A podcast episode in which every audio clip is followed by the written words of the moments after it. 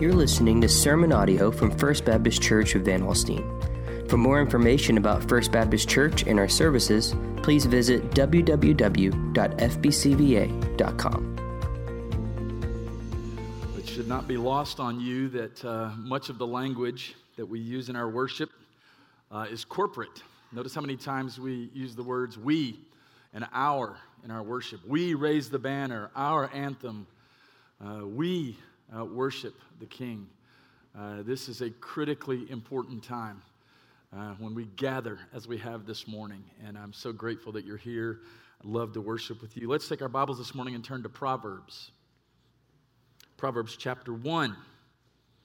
While you're turning there, I want to mention uh, just real quickly that uh, I got to watch, and most of our pastoral team anyway, got to watch uh, much of uh, our family of churches' uh, annual gathering out in Anaheim, California this past week. Uh, thankfully, uh, there's technology available that allows us to uh, jump on the live stream. In fact, you could do that as well if you cared to do so. Um, I, I, was talking to a pastor friend after the convention, and I said, if I had to use emojis to describe uh, the things that I'm feeling over the couple of days that our family of churches come together, uh, I, there would be a whole string of them, okay? Like, there are times that I'm just like, yeah, fist bump, man, because one of the most significant things that happened is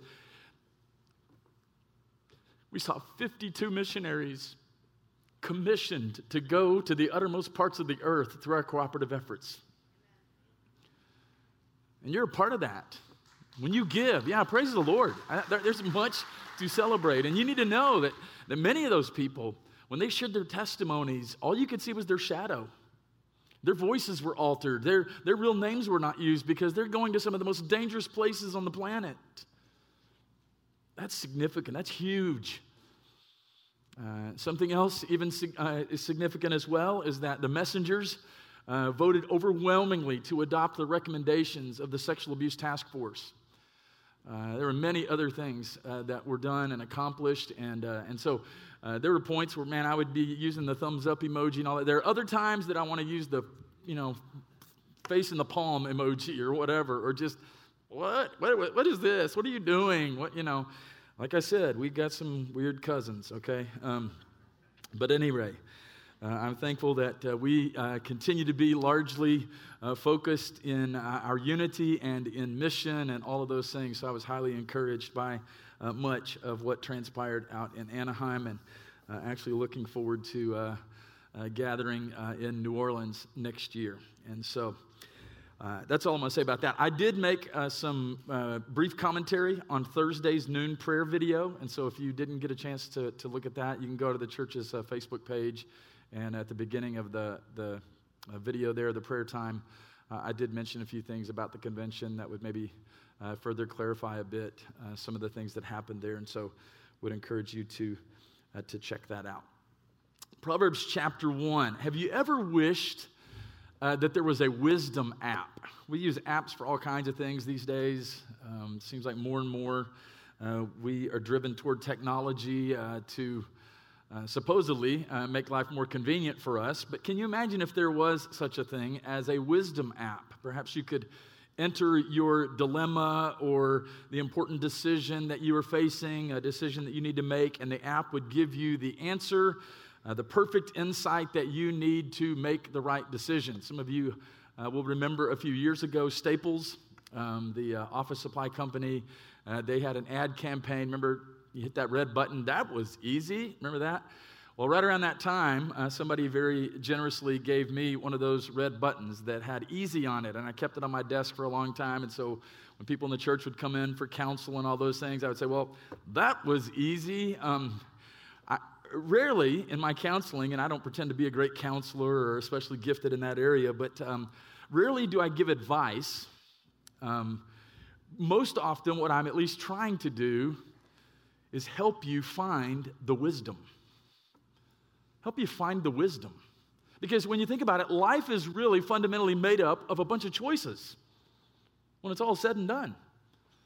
I, mean, I would suspect that hopefully all of you, when you got up this morning, whether you realized it or not, you made the choice to brush your teeth before you came to church. And we thank you for that, all right? And you didn't, hopefully, you didn't have to contemplate that decision very long. Hopefully, you weren't standing there in front of the mirror going, eh, you know. A lot of life is made up of those kinds of decisions. In fact, you, you do it so routinely that you don't even really think about it being a decision. On the other hand, there are a lot of times in life that we come and we go, What in the world is this? Especially over the last two and a half years or so. We have lived in a world where, I mean, you just you don't know what to think, you don't know what to do, you don't know what to believe, you know, all of those things. So we live in what I would describe as the most complex time in human history.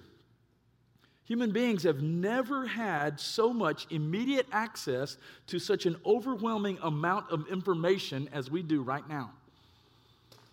Some of y'all are old enough to remember that if you needed information on something, you had to actually pull an encyclopedia off the shelf. Uh, some of you, and I won't mention any names, but your encyclopedia was on stone tablets, okay? I, I understand. But uh, the truth is, it, we, we don't lack for information, right? We, we don't. I, I mean, you, you, just, you just, you can have it in your phone. I mean, it's in your fingertips in just a matter of seconds, literally. And so, with that, globalization then has created this storm of cultures and worldviews and ideologies. And even the, the, the least known people on the planet can put ideas out there that can be consumed by literally millions of people. It's kind of scary when you think about it. All those ideas, all those worldviews are, are competing for space and for influence in our lives. And so that's why we often say it is more critical than ever that you guard your hearts and know who and what is discipling you. Because you can sit there and scroll hour after hour after hour, and actually, what's happening is you are being discipled by the content in front of your face. And what that demonstrates is that in all likelihood, you lack wisdom. You lack wisdom. So, uh, for the rest of the summer and uh, perhaps even into part of the fall, we're going to be opening together the book of wisdom, the book of Proverbs. And so, I want us to look this morning at the first seven verses of chapter one. And I hope that you'll follow along this morning as I read. If you don't have a copy of God's Word this morning, we would love to give you one.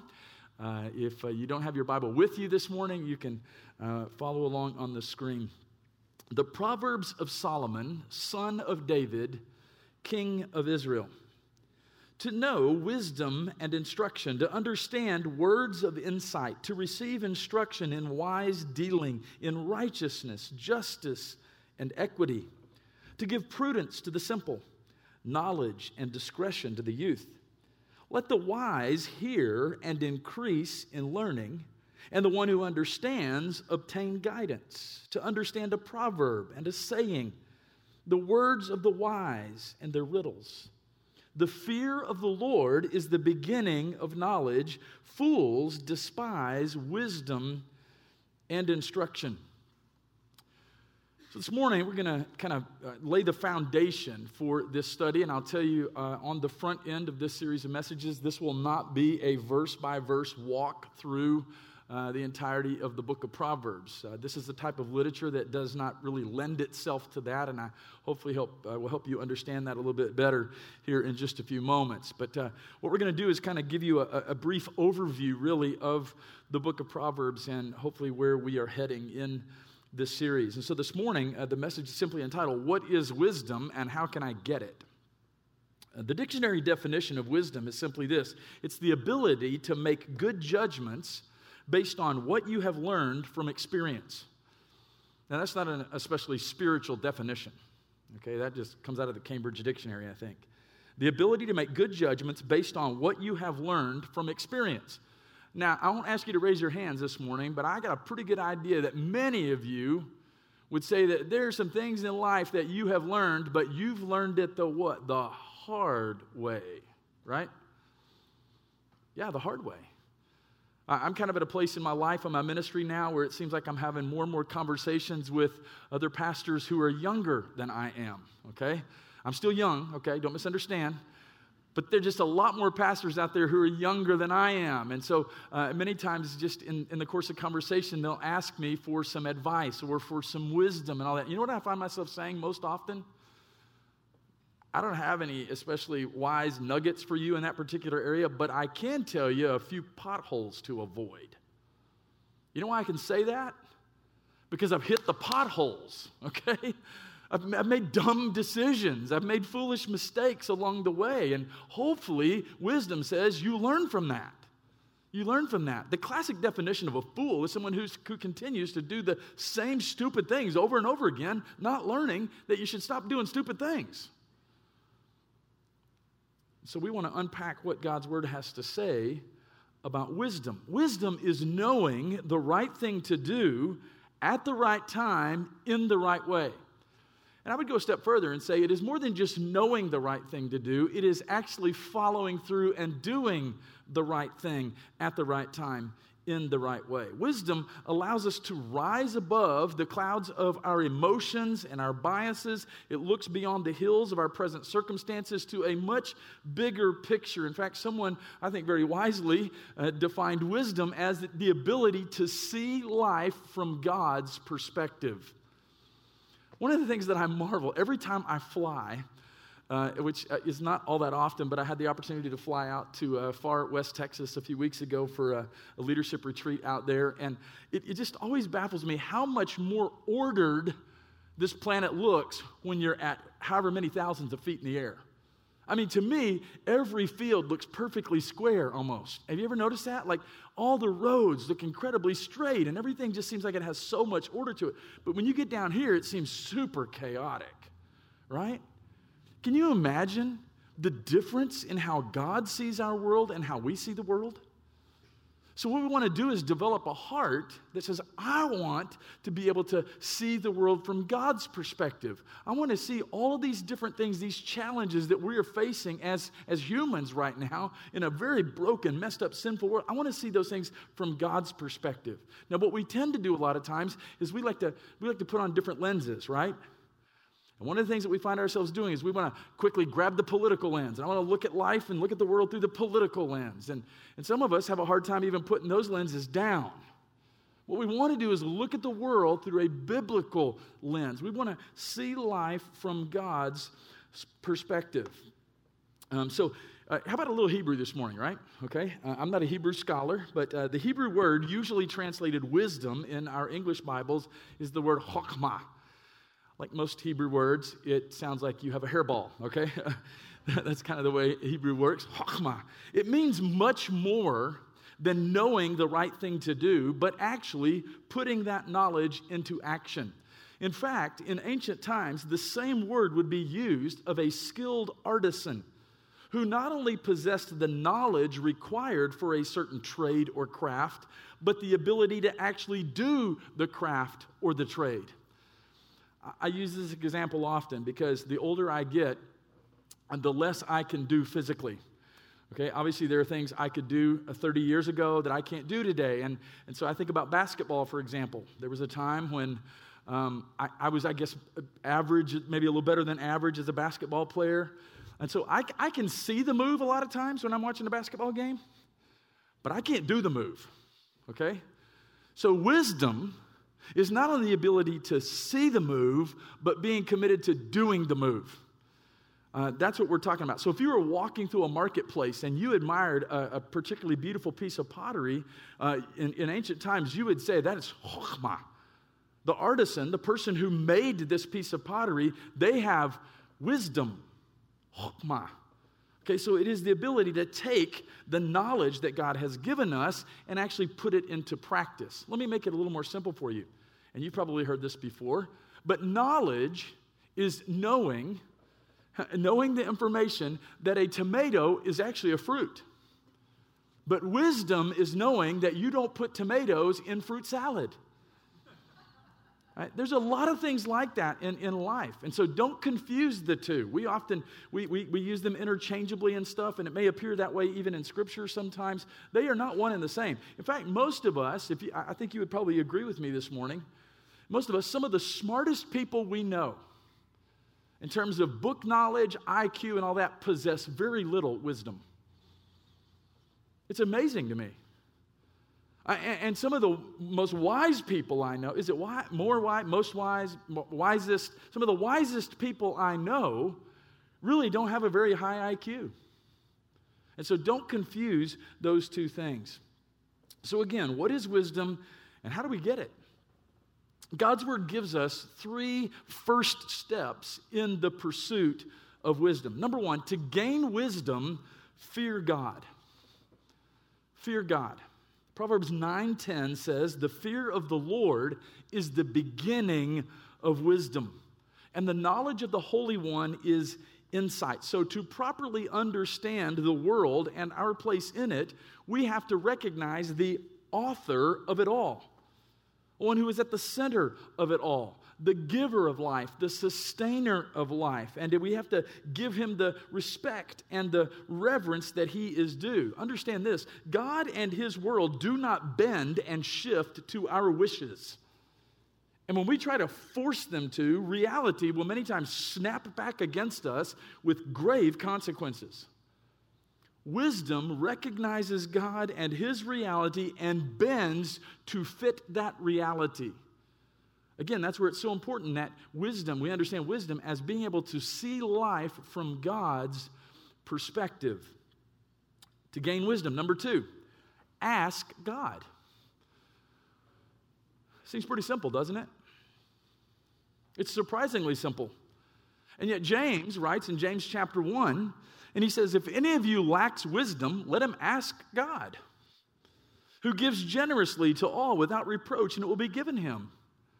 So, to gain wisdom for life, we need to ask God for it. If I had to identify a top five list of things for which I've prayed over the course of my spiritual journey and my pastoral ministry, wisdom would certainly be in the top five.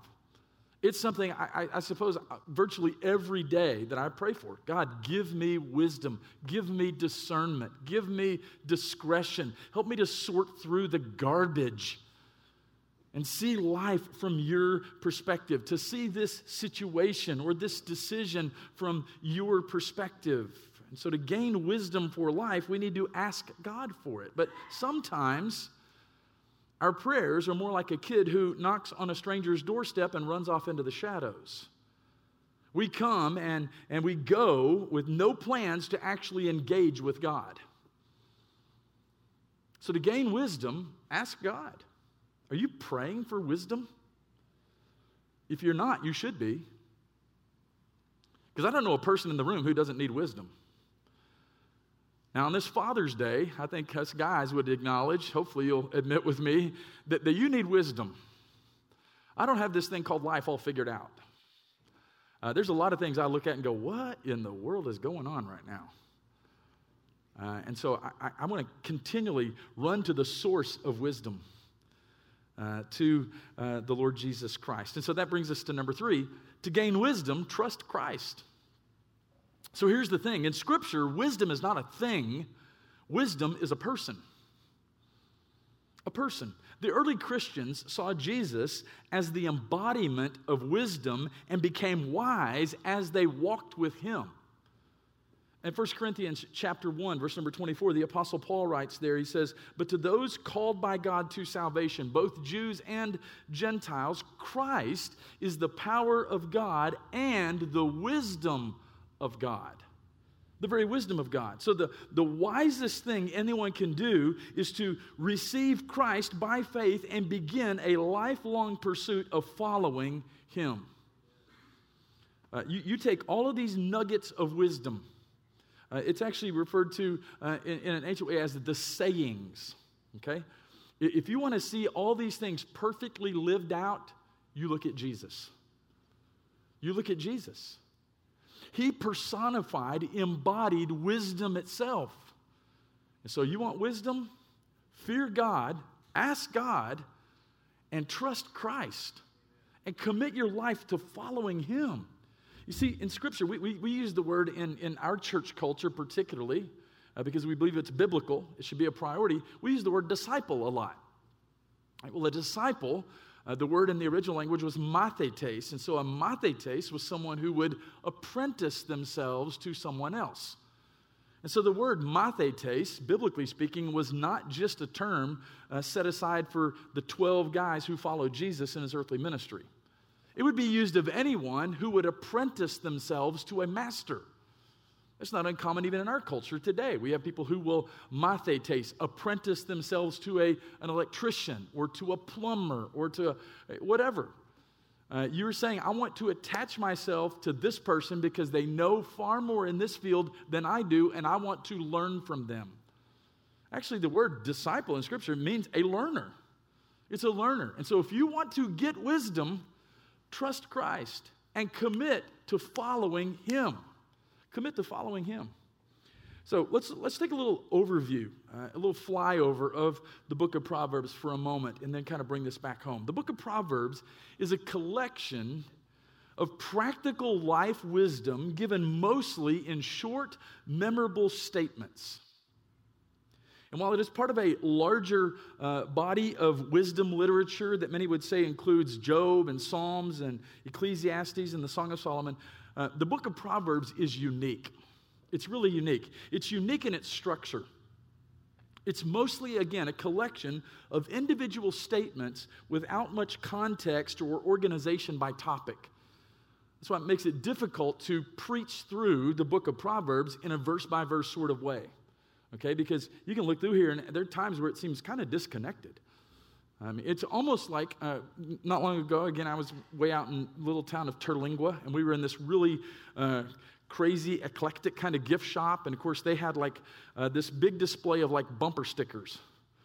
And so you can flip through there and be like, you know, you can see all these. In some respects, as you read through Proverbs, it's kind of like spiritual bumper stickers in a sense. Uh, and so uh, it, it's, it's, it's unique in its structure. It's also unique in its theology. It's concerned more with practical life wisdom more than ideas about God and his work in salvation. I'm not saying it's completely disconnected from who God is. Uh, it begins with the fear of God, after all, but it's a very practical. I think that's why some people naturally gravitate to the book of Proverbs. Uh, people who don't uh, have any interest in studying Revelation, for example, or Ezekiel and Daniel and uh, the language there and all the things that just kind of make for some interpretive challenges and stuff, man, they'll run to Proverbs.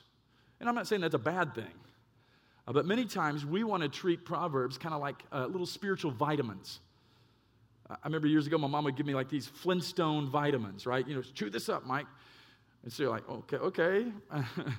You know, and that's how some people treat Proverbs. It's kind of like, well, if I grab one of these little spiritual vitamins on my way out the door in the morning, then I'll be spiritually healthy. That's not really the way they're intended to work. Okay?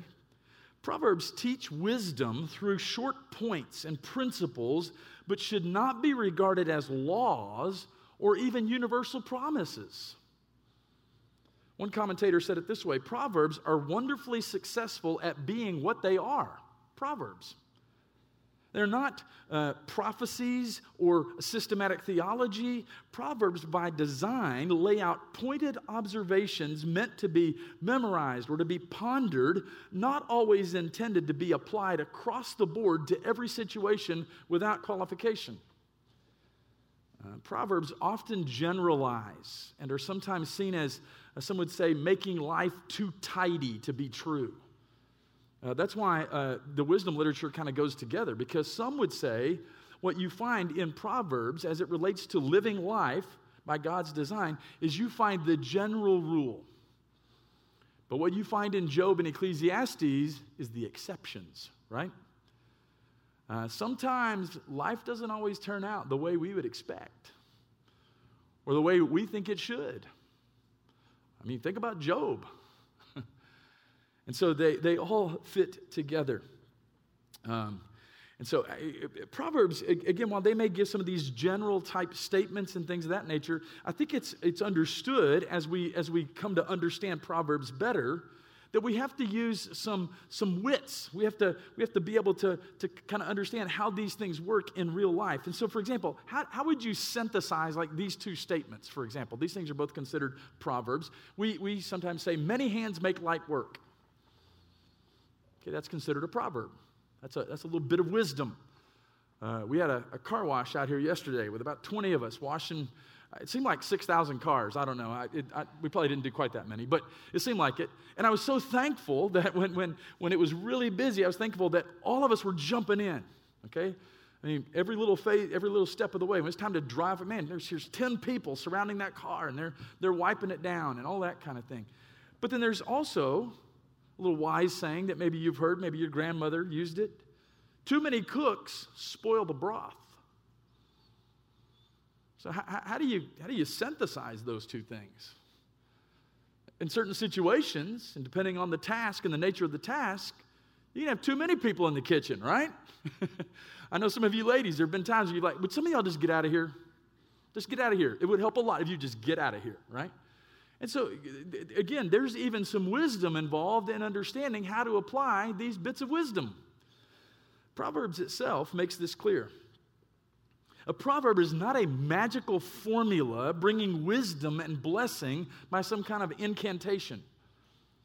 Okay? In fact, in Proverbs 26 7, Phillips translates it this way it says, Like a lame man's legs, which hang useless, is a proverb in the mouth of fools. Proverbs rarely quotes other parts of the Hebrew scriptures, such as the Torah. So, the Proverbs of Solomon, it says here. Let's make our way through this uh, introduction of these first seven verses. The Proverbs of Solomon. Solomon was the king of Israel, known for his wisdom. Uh, if you're not familiar with this guy, in 1 Kings chapter 3, uh, uh, in that whole narrative there, uh, Solomon was the one of whom God asked, Ask anything that you want, I'll give it to you. Can you imagine God essentially coming to you and going, Hey, just, I'll give you a blank check. You just fill in, fill in the amount, fill in what you want. And what did Solomon ask for? More chariots? More stuff? No, he asked for wisdom. He asked for wisdom, and God commended him for that. And, and there's different accounts in Scripture. Some of you might remember the account where the, the two mothers came and, and they each had a child, and one of them died during the night. And, and so they, they, they bring the, the surviving baby uh, before King Solomon. And it's like, Who, whose, whose baby is this? And he goes, I'll tell you what, just cut the baby in half, and we'll give you half and you. And naturally, the real mother was like, Oh, no, no, no, no, no, no, no, no, no. No, and Solomon, in his wisdom, used that as a way of making a wise decision. It was uh, also said of Solomon in 1 Kings chapter 4, he spake 3,000 proverbs. His songs were 1,005. Also, he spoke of trees from the cedar tree of Lebanon, even to the hyssop that springs out of the wall. He spoke also of animals, of birds, of creeping things, and of fish. And men of all nations from all the kings of the earth who had heard of his wisdom came to hear the wisdom of Solomon. Not to suggest in any way that Solomon was perfect. I mean, the dude had 700 wives after all. Not sure how much wisdom there was in that. The opening, the Proverbs of Solomon, should not be taken to mean that Solomon was the author of all these Proverbs. Uh, there, uh, in fact, there are a few other authors that are specifically mentioned here. Uh, we would do well to understand that Solomon likely collected uh, all of these proverbs to include in uh, this particular book. And so, uh, so the, pro- the, the, prominence of Solomon in, in these statements of wisdom gives us this, uh, again, this kind of sense of pause because we realize even though someone was described as being incredibly wise, he, he didn't get it right 100% of the time. It's one of the things that I love about Scripture is that it doesn't give us some photoshopped, touched up version of these biblical characters. Solomon's life did not finish in a place of wisdom. And you can see that in Scripture. So we could divide the book up into really five sections, you might say. There's the superiority of wisdom, and there's some kind of like uh, wisdom speeches given in the first nine chapters. Then there's uh, the practical problems of chapters 10 through 22, words of the wise uh, in chapters 22 to 24, um, the Proverbs of Solomon, which were uh, copied by the scribes of Hezekiah. Uh, we find those in, in 25 through 29. And then it ends uh, in chapters 30 and 31 uh, with general proverbs and a description uh, of a tribute to a godly woman. it's from King Lemuel, his mother. Uh, giving him wisdom. And so, obviously, the central theme of the book is simply wisdom. But again, Paul writes in 1 Corinthians chapter 1, and he says that Christ is the wisdom of God, and Christ is the power of God. So, uh, as we read the book of Proverbs, everything uh, it says, uh, wisdom, every time we see the word wisdom there, you could very simply substitute the word Christ. And I think it would be fitting. So if we begin, even right here in verse number one of chapter one, and substitute the word Christ for wisdom, you'll see how it applies to us as New Testament believers. The Proverbs of Solomon, the son of David, king of Israel, to know Christ and instruction. To know Christ and instruction. To perceive the words of understanding, to receive the instruction of wisdom. Then you can skip down to verse number seven. The fear of the Lord is the beginning of knowledge. Fools despise Christ and reject and instruction. So you just substitute Christ most often. It's fitting. Everywhere you find the word wisdom, and you'll see that it fits. Christ is the wisdom of God. And you'll notice that the book of Proverbs is written using a, a literary device called parallelism. Uh, it is a, it's, a, it's a very interesting concept, a very interesting uh, literary tool uh, where a second clause restates or strengthens or clarifies what is given in a first clause. And so many times you'll see these proverbs, they kind of come in couplets, okay, in pairs. For example, Proverbs chapter 19, verse 28, it says, A worthless witness mocks at justice, and the mouth of the wicked devours iniquity. In the very next verse, chapter 20, uh, 19, verse 29, condemnation is ready for scoffers and beating for the backs of fools. And so that's called synonymous parallelism. He says one thing in the first clause, and then he says essentially the same thing in maybe a little stronger way, uh, but in a different way in the second clause. Sometimes we find here that there's contrast parallelism.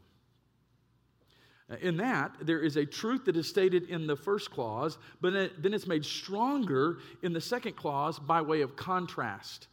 A good example of that is found in chapter 13, verse number 9, where it says, The light of the righteous rejoices, but the lamp of the wicked goes out. See the contrast there? The light of the righteous rejoices, but by contrast, the lamp of the wicked goes out. That's contrasting parallelism. And then you'll find that there is synthetic parallelism. That is, uh, where a second clause develops further the thought of the first clause. We find that in Proverbs chapter 20, verse number 2, where it says, The terror of a king is like the growling of a lion. He who provokes him to anger forfeits his life.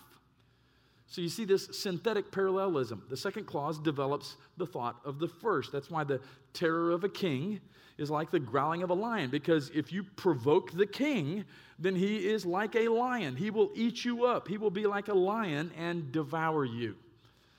Uh, and so hopefully that helps you understand a little better uh, the book of Proverbs. I want us to close with just two uh, very, very important truths. I want us to notice, first of all, the purpose of the book of Proverbs. I think it's pretty clear here in, in the introduction to know wisdom and instruction. Here's the opening Solomon explains the purpose of these sayings of wisdom. Uh, they are intended to give the attentive reader wisdom, instruction, perception, understanding, to know wisdom and instruction. As I mentioned earlier, we are living in the information age, but we certainly don't seem to be living in the age of wisdom.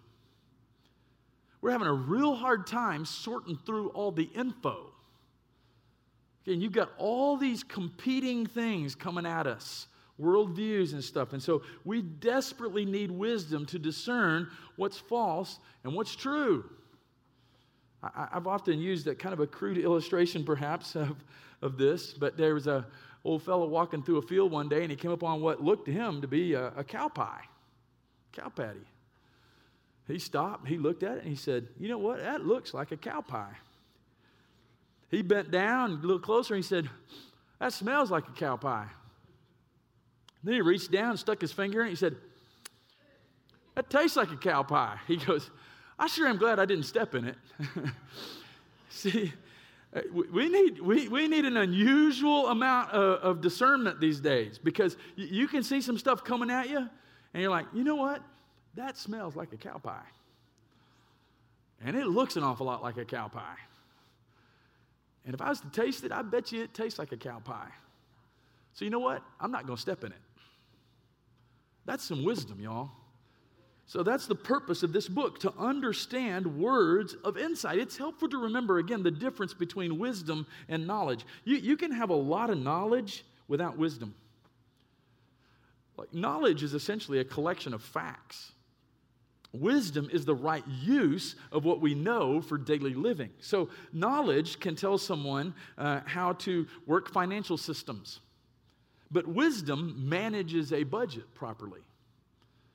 Okay? So, it's, it's probably a safe bet to say that most people today are, are really not as interested in wisdom as they should be.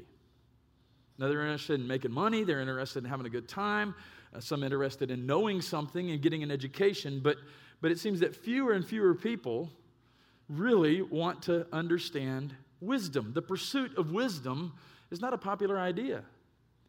So, to receive instruction in wise dealings, Proverbs is something of a school of wisdom. We come to it with open hearts and minds, receiving its teachings. And if we do, it will show us justice and judgment and equity, and those things will flow from our lives. He says here to give prudence to the simple.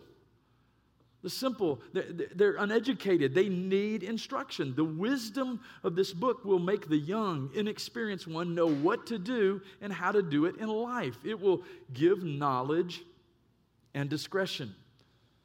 one characteristic of the simple is that they are gullible.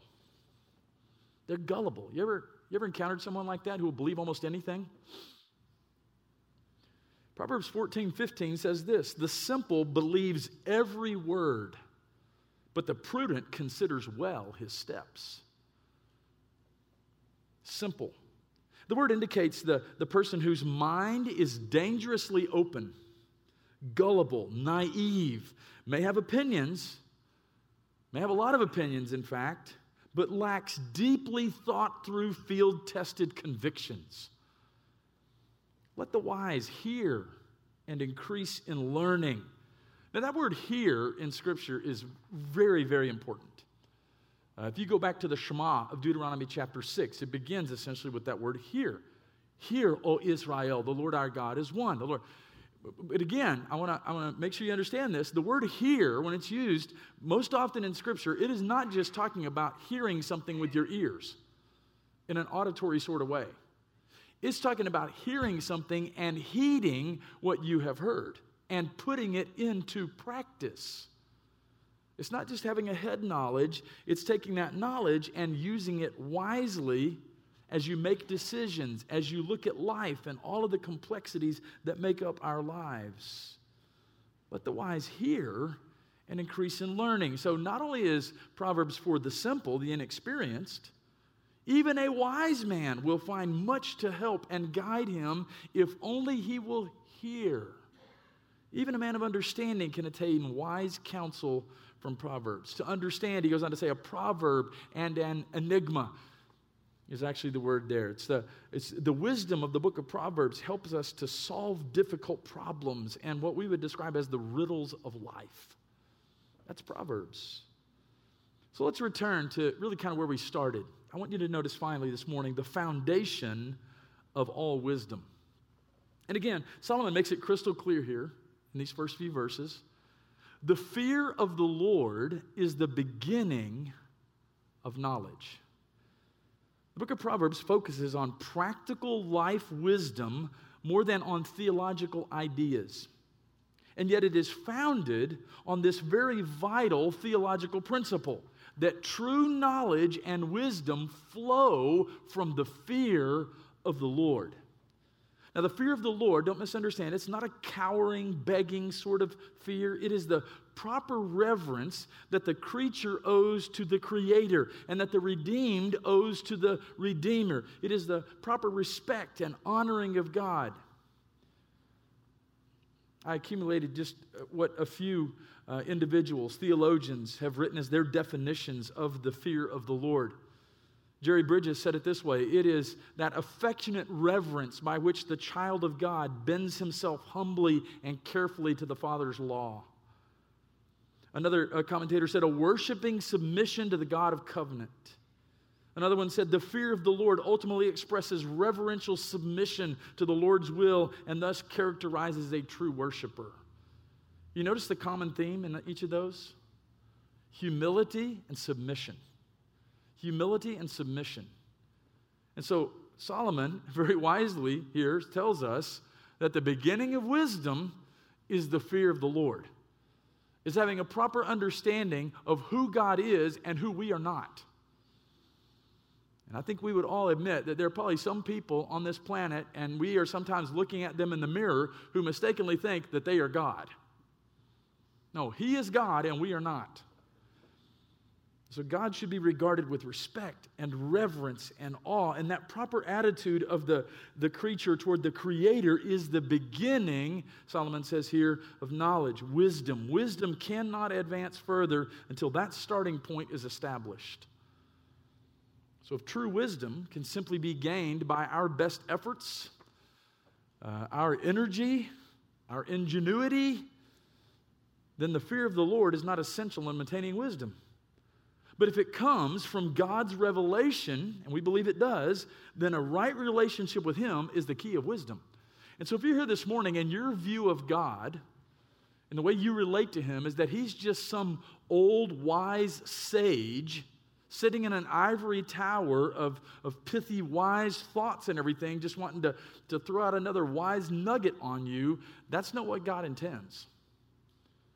He wants us to have relationship with him, to walk in relationship with him. And again, we see this personified in the person of the Lord Jesus Christ. The Lord Jesus Christ. So, the beginning of knowledge. What the alphabet is to good literature, and what notes are to good music, and what numbers are to math, the fear of the Lord is to attaining the wisdom of God. So, the beginning of knowledge. Solomon I, I think he probably meant here uh, by using the word knowledge, it's most likely the sense of wisdom as, as we're uh, distinguishing today. So the idea that the fear of the Lord is the beginning of wisdom, it's also found in, in, in other parts of the wisdom literature. Job, for example, chapter 28, Psalm chapter 111, Proverbs 9, Ecclesiastes 12. Now don't be confused by the word beginning. Okay, beginning many times has the sense of uh, the, the first and controlling principle rather than a stage that we leave behind. So when he says the beginning of wisdom, he's not simply saying here, this is step one, and you leave this behind. Once you kind of get the fear of the Lord thing under, then you, no, no. You continue to operate as you seek God for godly wisdom, biblical wisdom. You always do it in the fear of the Lord. The fear of the Lord. Um, Someone said it this way The fundamental fact then is that in all knowledge, all understanding of life, all interpretation thereof, the fear of the Lord is the principal thing, the chief part, the central light, apart from which the mind of man gropes in darkness and misses the way. And I want to remind you as we close today that we see this lived out in a very stark, graphic way in Genesis chapter 3. Because it's in Genesis chapter 3 that we find what we call the fall of man, original sin. And listen to what it says in Genesis chapter 3, verse 6. It says, So when the woman saw that the tree was good for food and that it was a delight to the eyes, and check this out, and that the tree was to be desired to make one wise. You think that that was the fear of the Lord? No, no, no, no. This was a desire to, as Satan tempted, to be like God. So, so what is your approach to the book of wisdom? Do, do, do you look at it and go, I just want to be more smarter than everybody else? No. So I can come across as kind of knowing it all. If, if there's any kind of, uh, of, of, of self centeredness, self uh, promotion, or anything like that, you're, you're missing the point. And that's what we see there in Genesis chapter 3. So scripture says she took of its fruit and ate, and she also gave some to her husband who was with her, and he ate. And hopefully you know the rest of the story. Plunged mankind into a colossal problem with a holy God. Why? I want some of that because it'll make one wise. So, in much the same way, you got people today who are looking at all this stuff out there. It's like, oh, I want some of that. It'll make, make me wise. I want some of that philosophy. I want some of that. I need some of this philosophy. I, I need, it'll make me wise. All the while, not considering the fear of the Lord. So, if we could for just a moment bow our heads and close our eyes as we enter into a time of decision, time of reflection. The worst thing that we could do today is leave here just having heard a sermon, checking off a box on our list of things that we do on a Sunday, and our lives not being changed or transformed by the Word.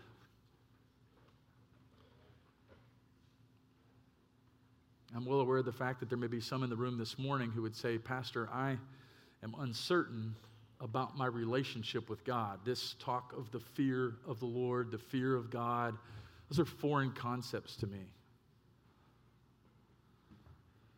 And maybe on this Father's Day, you're one of those who struggles in your relationship with God because you yourself did not have a very wise earthly father. In fact, there may be some things that you deal with on a daily basis as a result of that broken, dysfunctional relationship, perhaps.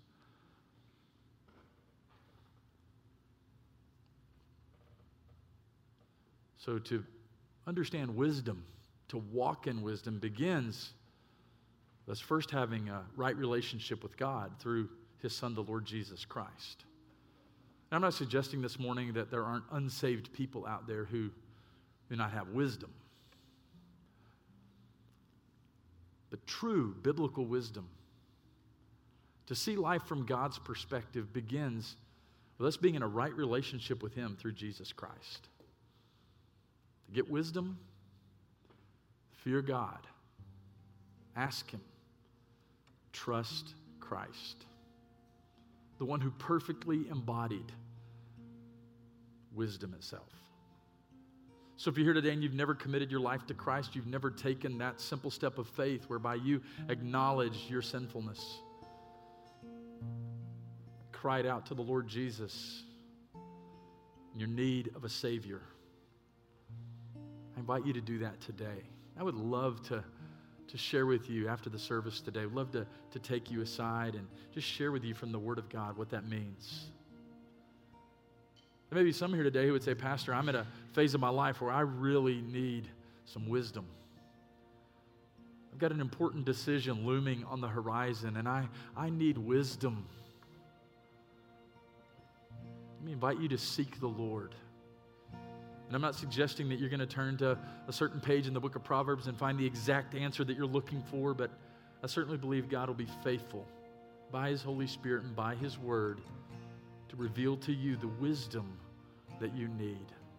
I would love to come alongside you and pray with you about that need, about that decision.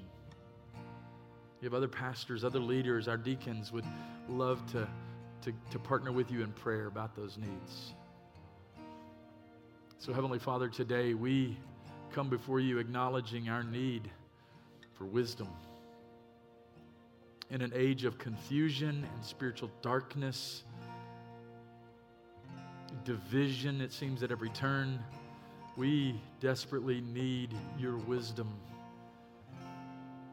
And so, as James instructs us, we, we ask you for wisdom understanding that that wisdom comes first through a clear understanding of who you are the author of life, the giver of life, the sustainer of life.